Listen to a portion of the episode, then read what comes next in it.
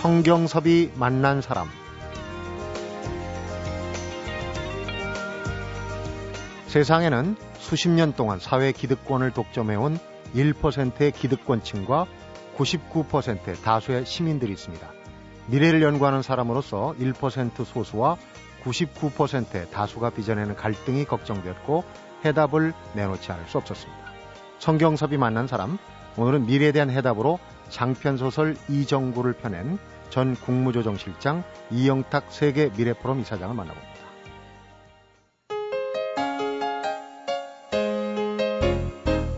어서 오십시오. 반갑습니다. 반갑습니다. 네, 정말 제 개인적으로는 오랜만에 뵙습니다. 예전에.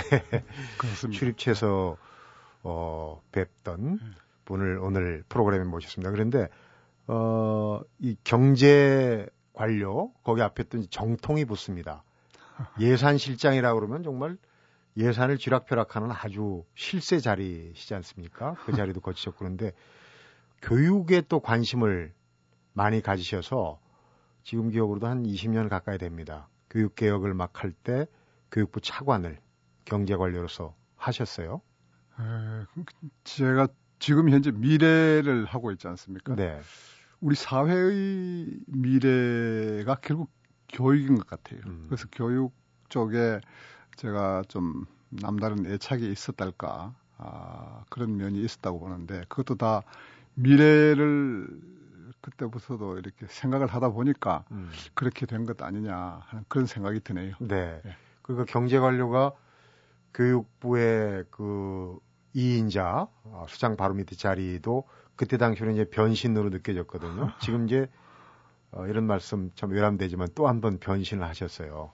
소설가가 되셨는데 이번에는 재벌 개혁을 하시려고 하는 게 아니냐 하는 생각이 들 정도로 이제 그런 소재를 가지고 일단 소설을 썼는데 어떤 소설인지 우선 좀 한번 운을 떼보겠습니다. 네. 제목이 이정구예요. 그렇습니다. 제목을 제가 그 좀좀 짓궂달까 좀 아주 특이하게 매겼죠. 네. 그 주인공의 이름입니다. 음. 제목이 주인공 이름이 이제 제목으로 되는데 그 이정구 옆에다가 그 자그맣게 한자를 이렇게 썼는데 네. 한, 한자가 아, 이치는 뭐 이 오얏 이자 이시 이자 네. 정은 나라 정자입니다. 나라 정자. 구는 이제 그 가출구, 그 구시구, 응? 가출구 네. 이렇게 좀 조금 특이하게 이름을 어, 매겨봤습니다. 짐작이 가는 부분이 있어요. 예, 근데 이제 그건 뭐 그렇게 좀 특이하게 좀뭐 짓궂달까 이렇게 매겨봤는데 이 스토리는 뭐 이런 거예요. 지금 우리 사회가 우리 사회뿐만 아니라 전 세계적으로 1%와 99% 간의 갈등이 갈수록 커지고 있습니다. 그죠? 네. 근데 그러한 갈등이 전쟁으로까지 치닫고 있다고 얘기를 하는데 우리 사회 어느 쪽에서도 거기에 대한 답을 내놓지 않고 있습니다. 1%와 99%.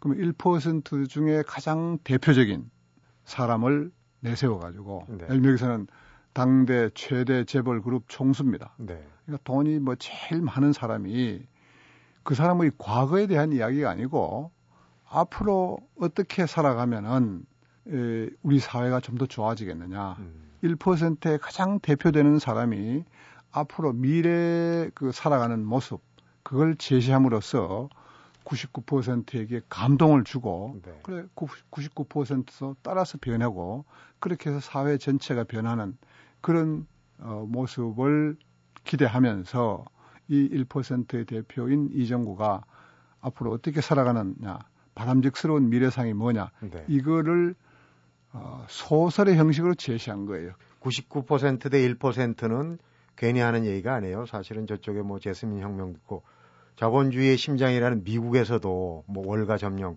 얼마 그렇습니다. 전까지 보면 이제 아, 외신에 그렇습니다. 아주 뭐. 데스트필한 내용 아니겠습니까? 예.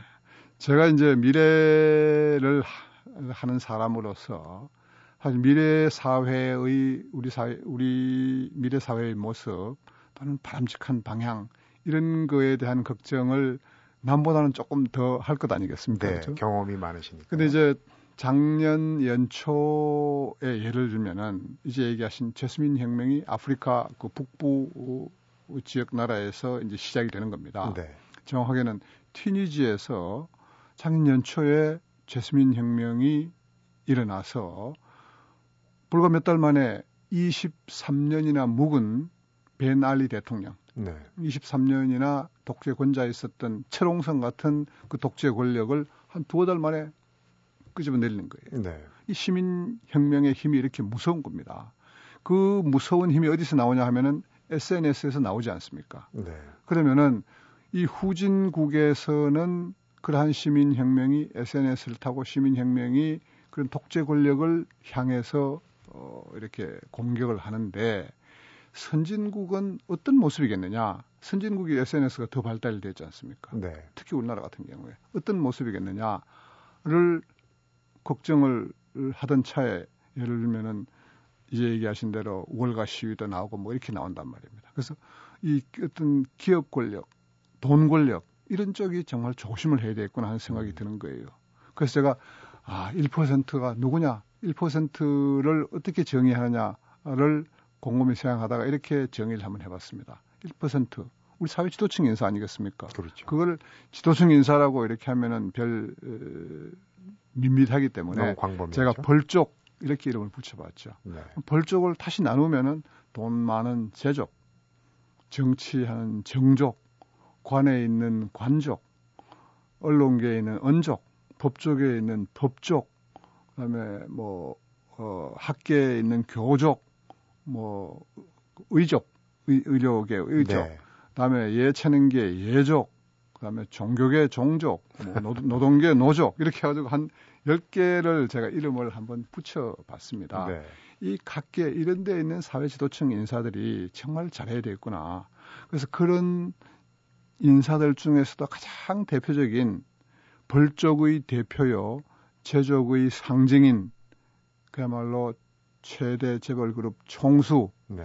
상정을 해가지고 음. 그 이정구의 미래 이야기를 소설의 형식을 빌려가지고 네. 어, 써본 거죠. 그렇네요. 그러니까 음. 이제 지금 해오신 일이나 경력으로 보면은 소설을 쓰실 타임은 아닌데 네. 소설이란 형식, 네. 장르를 택하셨어요. 그런데 네. 제가 책을 읽어보니까 첫 장을 딱 펴니까 천수만이라는 데서 가창오리 농부들이 에, 낮곡을 다 거두지 않았기 때문에 하면서 이제 어떤 비유와 이런 게 나오고 그다음 1년 전으로 회상했다 또 10년 후로 비약하고 이런 소설의 기법 어디서 배우신 겁니까?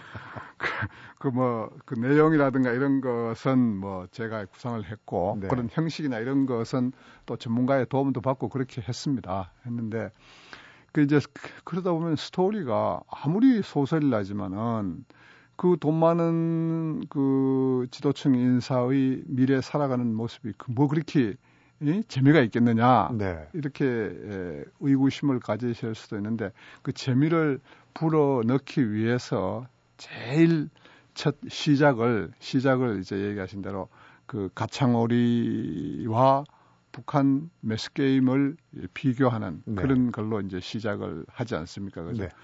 그 천수만 가창오리는 초겨울 늦가을 초겨울 되면은 거기 한 많게는 한 30마리 마리가 이렇게 막 날아오릅니다. 30만 마리 군무가 정말 네, 정말 장관입니다. 북한의 매스 게임도 보면은 10, 때는 많게는 10만 명 군중이 이렇게 동원돼 가지고 한다고 합니다. 네. 그 정말 장관입니다. 그죠?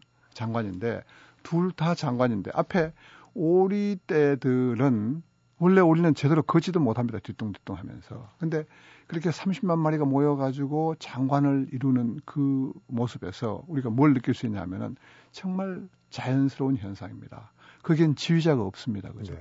거기에 누가 연출한 사람이 없습니다.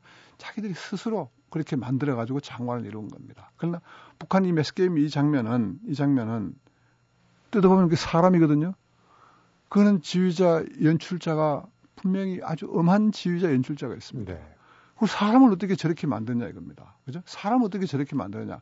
만약에 저 중에 하나라도 실수를 하면 전체 장면이 다 망가지는 겁니다. 네. 그래서 기업 경영을, 기업 경영을 이정구가 내가 기업 경영을 잘하고 있지 않느냐고 얘기하는데, 에, 젊은 어, 미래학자 그렇게 얘기하는 겁니다. 어느 쪽입니까? 천수만 오리의 모습입니까? 북한 매스 게임의 모습입니까? 음. 어느 쪽입니까? 자연스럽게 해가지고 경영이 잘 되고 있습니까? 외형은 장관입니다. 그 안에서 뜯어가서 분석을 해보십시오. 어느 스타일입니까? 이렇게 해가지고 그 이정구의 정말 간담을 서늘케 하는 음. 그런 식으로 이제 스토리를 전개를 해 나가고 있기 때문에 네. 에, 미래 이야기지만은 어, 재미를 더하고 있다. 네, 소설적인 재미가 그런 네. 있으시더라고요. 그래서 그런, 제가 그런 어, 이 사장님을 네, 예전부터 쭉 지켜와 보고 알기 때문에 어떻게 이런 소설가로 변신이 예, 가능한 부분 원래 또 책을 많이 읽으시잖아요. 어, 독서광이란 별명도 갖고 계신데 다시 책으로 돌아가서 그러니까 99%대 1% 어, 양극화의 주범이라고 지금 1%가 비난을 받지 않습니까? 그리고 1%가 결국은 변해야 된다는 그런 주제인데 그렇습니다. 이 책에서 미래를 위해서 제시한 그 부분하고 독자 혹은 우리 일반인들이 생각하는 괴리감이 굉장히 큰 것 같아요. 네, 그렇습니다. 그게 이제 참 누가 어떤 그런 이정구의 입장이 되더라도 어, 소설에서 제시한 그런 이제 방식의 삶을 살아가기는 정말 쉽지 않을 겁니다. 그런데 이제 그렇, 그렇다고 해가지고 그렇게 하는 사람이 앞으로 나올 수 없다거나 나오지 않는다고 이렇게 단언할 필요는 없다고 봅니다. 네. 그렇게 살 그런 삶을 살아간 사람들이 우리나라에도 어? 여러 명 있었고 네. 특히 외국에 예를 든다면은 미국의 카네기나 락펠러가 바로 그렇게 산 사람들입니다. 네. 돈을 처음에 젊었을 때 돈을 벌 때는 정말 온갖 수단 방법 가리지 않고 돈을 벌었습니다. 우리말에 뭐 개처럼 번다고 그렇습니다. 네. 어찌 보면 참 어떤 더럽게 정말 정말 추하게 정말 개처럼 이렇게 벌었는데 마지막에 가지고 쓸 때는 정말 정성처럼 음. 우아하게 멋있게 이렇게 했거든요. 절대 자기가 가져가거나 자식들한테 하거나 그렇지 않고 사회를 위해 가지고 멋있게 쓰고 간 그런 예가 있기 때문에 네. 앞으로 우리나라에도 어, 그런 어, 예가 얼마든지 저는 나올 수 있다고 이렇게 생각을 합니다. 물론 네. 현재 1%와 99%의 갈등에 있어 가지고 그러면 1%는 1%대로 종래하던 식으로 그냥 그렇게 갚버리고 99%는 99%로 이렇게 1%를 공격을 하고 이렇게 되면은 결과가 정말 어떻게 되겠습니까? 네.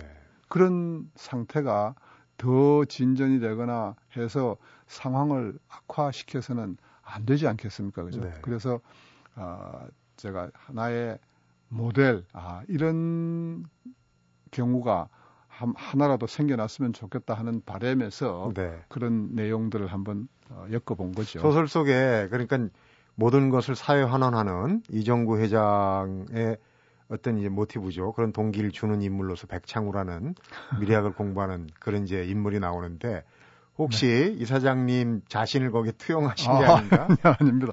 거기에 그 사람은 나이 이제 40 조금 넘은 아주 네. 아주 젊은 이런 그 패기 발랄한 젊은이입니다. 네. 그 백창우도 그렇고 그 여자 인터넷 논객 주채원도 그렇습니다. 네. 그 둘은 친구 지간으로 이렇게 그려지고 있는데 그야말로 우리 사회의 에, 미래를 젊어지고 갈 어, 생각이 바르고 분명한 그런 젊은이들이 예, 큰 역할을 하는 걸로 그려져 있습니다. 네.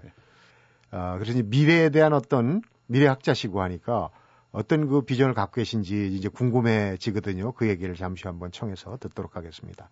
성경섭이 만난 사람 오늘은 장편 소설 이정구를 펴낸 세계 미래 포럼 이영탁 이사장을 만나보고 있습니다.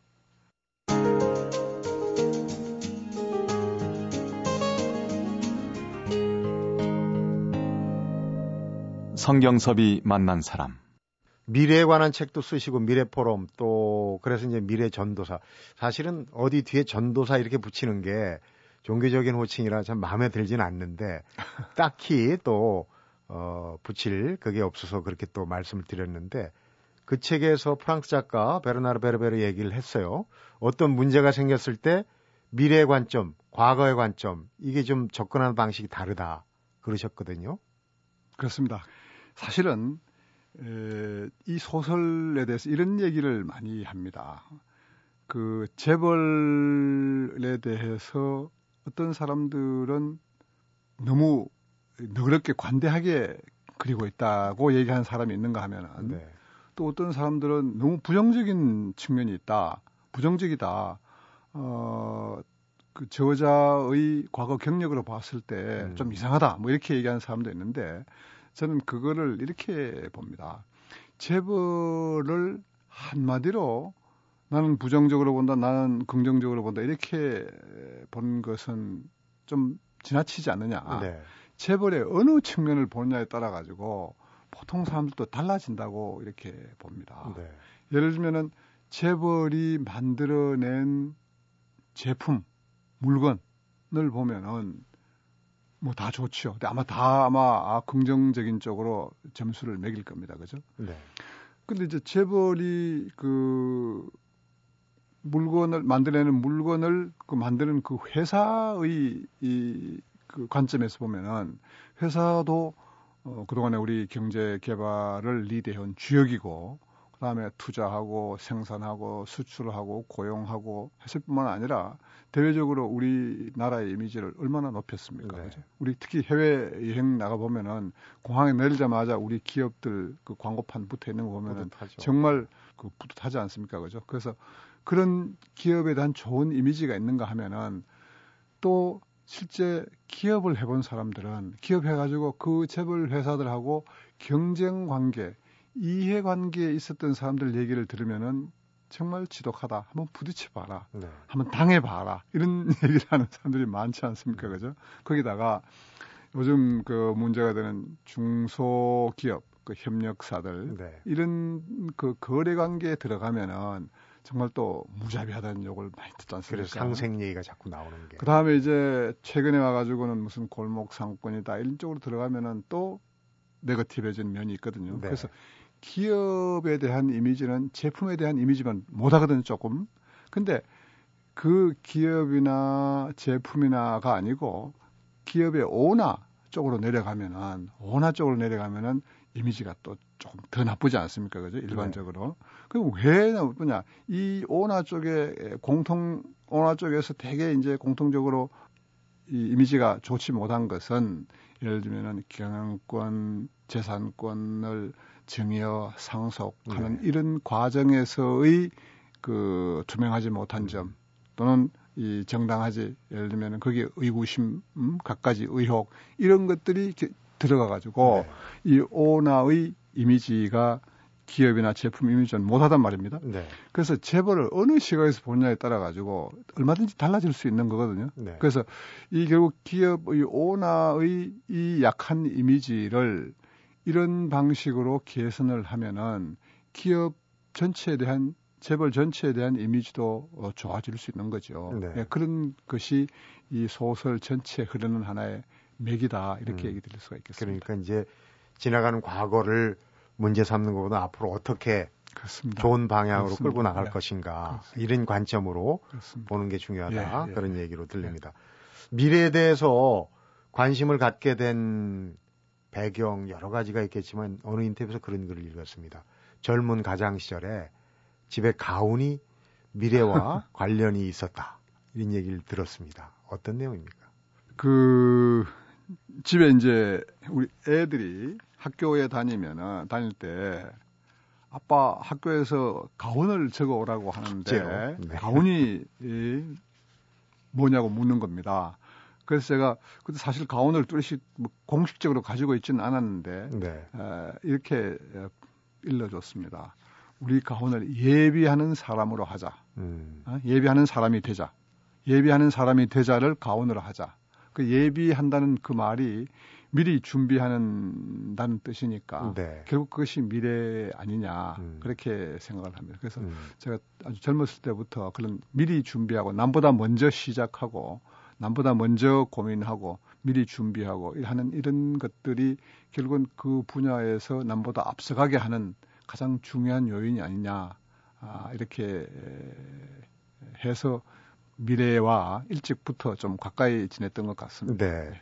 그래서 이제 미래경영 콘서트도 하고 또 미래경영 아카데미 포럼도 운영하시고 하는데 뭐 세계적으로 그 세계적인 석학들이 많이 있어요. 미래학에 대해서 얘기하자면 한두 끝도 없는데 그분 중에 아주 유명하신 엘빈 도플러가 어, 우리나라에 대해서 얘기하기를 선진국에 진입을 했지만 미래에 대한 준비가 소홀하다 이렇게 평가를 했어요. 공감을 하십니까? 예, 그 양반이 몇 년 전에 홍콩에 왔을 때 우리 그 기자하고 우리나라 기자하고 인터뷰를 하면서 했던 얘기인 걸로 알고 있습니다. 네. 그때 그 양반이 어떻게 얘기를 했냐 하면은 한국은 이미 선진국이지만은 미래에 대한 준비가 아, 너무 소홀하다. 미래에 대한 준비가 없다. 고 하면서 또 이 교육에 대한 얘기를 했습니다. 한국 학생들은 하루에 10시간 이상씩 공부는 많이 하는데 쓸데없는 공부를 하고 있다. 네. 미래에 필요치 않을 지식, 없어질 직업, 예, 이런 것을 위해서 쓸데없는 공부를 하고 있다. 과거 공부를 하고 있다는 얘기겠죠. 네. 그런 아주 뼈아픈 지적을 어, 몇 년 전에 하, 했습니다. 네.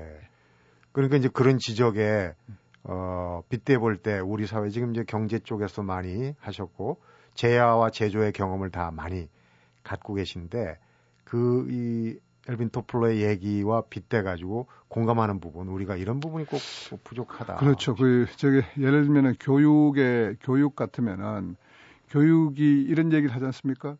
지금 전에 19세기 교실에서 20세기 교사가 21세기 아이들을 가르치고 있다 이렇게 얘기했는데 네. 우리 교육이 교육 현장이나 아, 선생님들이 가르치는 내용이나 하는 것들이 교육이 가장 미래지향적이어야 하는데 왜냐하면 10년, 20년 후에 사회에 나가서 활동할 그 애들을 가르치는 거기 때문에 네. 그 10년, 20년 후의 현상에 대해서 이렇게 가르치고 해야 하는데 과거 이야기, 현재 이야기에 에, 집중을 하다 보니까 이 교육의 핀트가 맞지 않는 거다. 내가 배워가지고 그걸 써먹으려고 하다 보면 10년, 20년 후에 가면 없어질 필요치 않은 지식, 네. 없어질 직업 이런 쪽으로 해당이 돼버린다 이런, 이런 네. 얘기입니다. 그래서 예를 들면은 그런 교육 같은 데서도 그야말로 미래 지향적인 교육, 미래에 가서 귀하게 소중하게 써먹을 수 있는 그런 내용의 교육을 하는 것이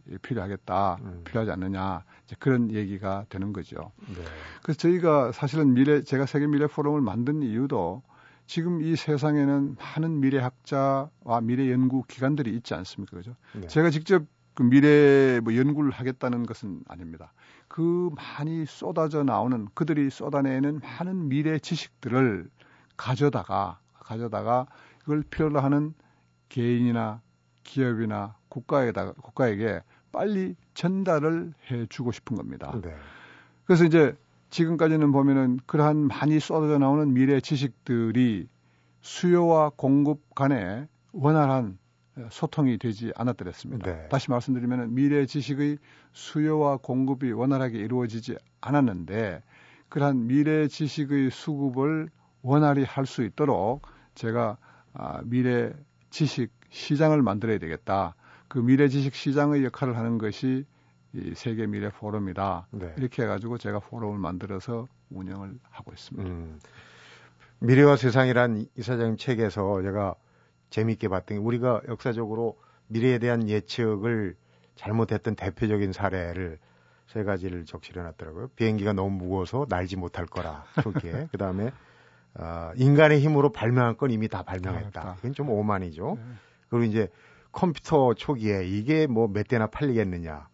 그렇습니다. IBM 회장이 자기가 만들어 놓고 집채만 한 이렇게 비싼 컴퓨터를 이거 한 다섯 대라도 살 그 사람이 있겠느냐 이런 식으로 어 그 얘기를 맥없는 얘기를 했습니다. 그런데 네. 각 분야의 최고 전문가들도 그렇게 미래에 대한 예측 그 능력이 이 그렇게 아주 한심할 정도로 그렇게 부족한 경우가 우리 역사상으로 보면은 많이 있었는데 그런 네. 경우에는 사실은 그 기업 그 기업이라기보다 그런 사람들은 그런 변화하는 환경에 제대로 끝까지 적응을 못할 수밖에 없는 거죠. 네. 네. 우리는 뭐 여러 가지 불행했던 역사적인 배경도 있고 그래서 그런 이유도 있지만은 좀 과거 청산 이런 부분에 그동안 많이 시간을 할애하고 좀 정력을 어떻게 보면 쏟아 온 부분이 있거든요. 그러니까 그렇습니다. 미래와 과거의 청산이라는 부분 둘 다 중요한 부분 같은데 어느 지점에서 이 균형을 잡아야 되는지 이런 부분도 혹시 이제 그런 말씀을 미래 얘기를 하고 다니시면은 어떤 반론으로 많이 질문을 제가 이렇게들 얘기합니다. 그 과거에 너무 집착하지 마세요. 과거하고 싸우지 마세요. 과거하고 그 싸우는 동안에 미래는 어떻게 됩니까? 세상은 막 변해가는데 과거하고 싸우다 보면은 미래하고 이렇게 친해지고 미래에 대한 연구를 할 시간이 없어져서 네. 정말 어디로 가는지 모르게 방향 감각 없이 막 가게 됩니다. 그리고 과거하고 싸우는 수, 과거가 딱 고정되어 있으면 모르지만은 과거가 오늘 지금 현재도 내일 되면 과거가 되지 않습니까? 네. 내일 또 지금으로서는 현재지만은 아니 미래지만은 하루 이틀 지나면 또 과거가 되지 않습니까? 그래서 과거가 계속 생겨나는 겁니다. 계속 생겨나기 때문에 과거하고 싸우기 시작하면은 과거에서 헤어나지를 못합니다. 네. 그러니까 과거에 대한 관심은 좀 음, 적게 하고 바로 미래 쪽으로 갑시다. 그래가지고 미래 준비하고 미래 창조하고 미래 설계하고 합시다. 이런 얘기를 제가 그 가끔씩 그 아주 자주 하는 얘기 중에 하나가 그 얘기입니다. 네. 과거보다는 이제 좀 미래하고 친해집시다. 음. 미래가 더 중요하지 않습니까? 그런 얘기를 하는 거죠. 네. 이 사장님이 앞에서 소설 얘기를 하면서 이제 여러 가지 그 제족 정족에게는 사실 다양한 관직 경험으로 치면은 관족이십니다. 그렇습니다. 근데 지금 뭐, 미래학자로서 어 활동을 하고 계신데 어 개인적으로는 어떤 미래를 좀 그리고 계신지 좀 궁금해집니다. 그 얘기를 잠시 한번 들어보도록 하겠습니다. 성경섭이 만난 사람 오늘은 세계 미래 포럼 이영탁 이사장을 만나보고 있습니다.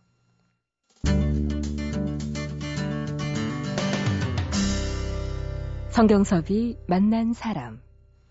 경력을 보면은 일반인들은 거의 꿈꾸기 힘든 여러 자리를 거치셨어요. 뭐 일일이 거론하지 않겠습니다. 그런데 어, 정치에도 잠깐 입문을 시도를 하셨고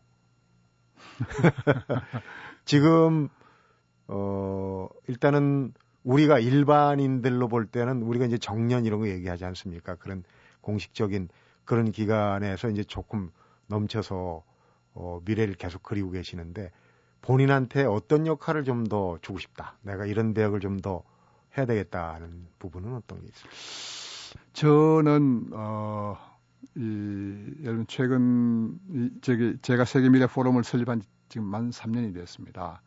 그 3년 전까지 3년 전까지 뭐 하여튼 저는 월급쟁이였으니까요. 네. 공직에서 공공 분야에서 뭐 경영해서 3년 전까지 에, 월급쟁이를 했으니까 아, 제가 지금 47년생이거든요. 네. 그 60 넘어까지 월급쟁이를 했으니까 남들에 비해서 오래 한 거고 해피한 거죠.